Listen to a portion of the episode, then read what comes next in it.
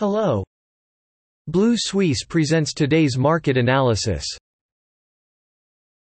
Capital Markets Overview On Monday, Wall Street stocks fell sharply. The Dow Jones Index fell more than 300 points, the S&P 500 Index fell more than 1.5%, and the Nasdaq Index fell more than 2%, the lowest level since June.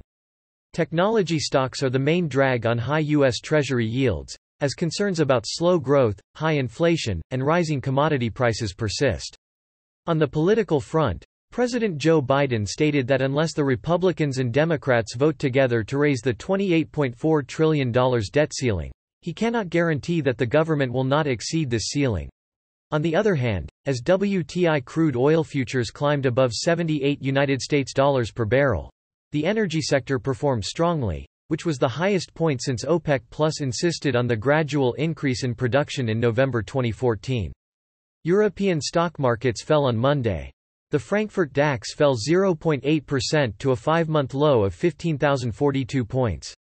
The biggest losses are ST Microelectronics, minus 3.40%, Exor, minus 2.56%, and Prysmian, minus 2.55%. The biggest increases were Saipem, 2.89%, Tenaris Corporation, 2.78%, and Leonardo Corporation, 1.57%. The FTSE 100 index fell slightly by 0.2% to close at 7,011 on Monday. The decline in financial and travel-related stocks exceeded the rise in the energy sector. In addition, after Clayton Dubilier and Rice won a months-long battle for supermarkets, Morrison suffered the worst one-day drop since September last year, which will be the UK's largest private transaction in more than a decade. Cleared the way. On the other hand, Sainsbury's stock price rose 4%, hoping that SoftBank's Fortress investment could turn its attention to the company after Morrison's bidding war failed. Elsewhere, concerns about slowing global growth and rising inflation have intensified, as well as concerns about the prospect of interest rate hikes in the coming months. British Prime Minister Boris Johnson said that the UK's fuel crisis is currently relieving. However, it may take several weeks for fuel supplies to return to normal. On Monday, the Hang Seng Index fell 620 points, or 2.52%, in early trading to a nearly four-month low of 23,955. It was dragged down by reports that China's Evergrande had missed two bond interest payments in the past two weeks, and its total offshore debt was about 20 billion United States dollars in bad news.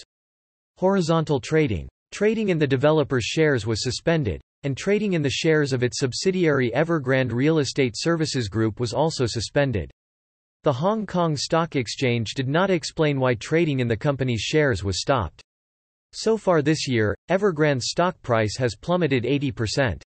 In comparison, its real estate services division has fallen 43% as the group scrambled to raise funds to pay its numerous lending institutions and suppliers.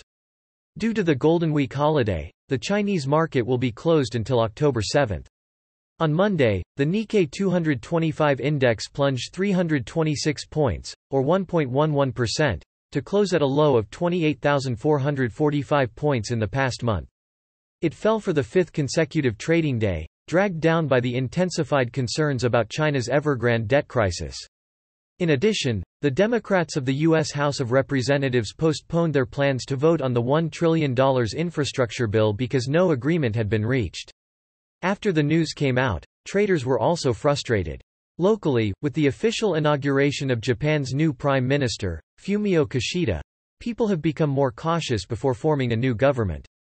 At the same time, as tensions in the Delta continue to increase and concerns about global supply disruptions persist, Toyota Motor and Honda reported on Friday that there was a double-digit decline in new car sales in the United States in the third quarter. Investors now expect Japan's August household spending data and current account data later this week. The Commonwealth Bank of Australia, Commonwealth Bank of Australia, experienced its best trading day in one to half a year. After completing an oversubscribed OTC repo for approximately 6 billion Australian dollars, it rose by 5.08%. Traders are currently waiting for the Reserve Bank of Australia, RBA, and Australia's August trade data interest rate decision announced on Tuesday. Regarding the pandemic, the Australian Minister of Health said that the Delta epidemic seems to have stabilised, more than half of the countries are in a state of long-term lockdown, and the vaccination rate is approaching the national target. That is all for today. Visit Blue Suisse website for more analysis for free. See you tomorrow.